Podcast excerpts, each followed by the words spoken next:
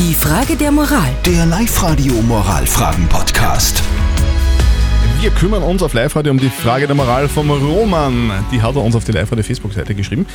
Der Roman schreibt, gerade jetzt in der Krise gibt es Verschwörungstheoretiker, die auf ihrer Facebook-Seite total viel Zeug posten. Zum Beispiel, dass äh, das eh nur so ist wie eine normale Grippe, bla bla bla bla bla bla. bla. Sehr viel Fake News auch im Umlauf.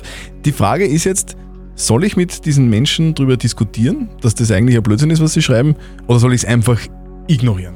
Ihr habt uns ganz viele Nachrichten über WhatsApp geschickt, über 0664 40 40 40 9. Eine junge Dame hat uns eine WhatsApp-Voice reingeschickt. Hallo. Hallo, hier ist die Vivian und ich finde, wenn man mit Verschwörungstheoretikern diskutiert, dann führt das ins Endlose. Das. Okay. Also sie wird es eher ignorieren und nicht diskutieren. Wir haben noch eine Nachricht bekommen. Hallo. Naja, das Diskutieren an sich wird nicht recht viel bringen, denn heute zählt man ja schon als Verschwörungstheoretiker, wenn man nur sich erlaubt zu sagen, naja, die Schweden machen es besser als wie mir und äh, es hätte diese ganzen Vorschriften nicht so streng gebraucht. Das alles fällt ja schon für manche unter Verschwörungstheoretiker und ganz ehrlich, ich spare mir dass ich mit den Corona-Anhängern diskutiere.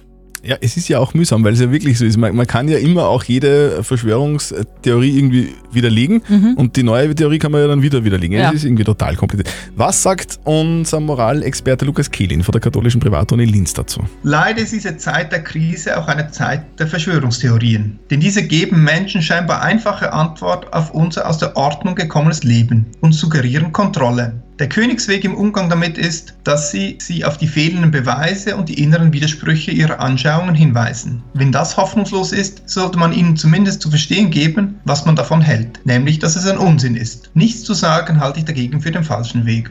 Lukas Kehlin sagt, moralisch gesehen wäre es ähm, total wichtig, dass man Verschwörungstheoretikern sagt, dass sie Unrecht haben. ja. Ich würde es zwar auch gern machen, aber ich mache es mittlerweile auch so wie du. Einfach ignorieren. Die Frage der Moral. Der Live-Radio Moralfragen-Podcast.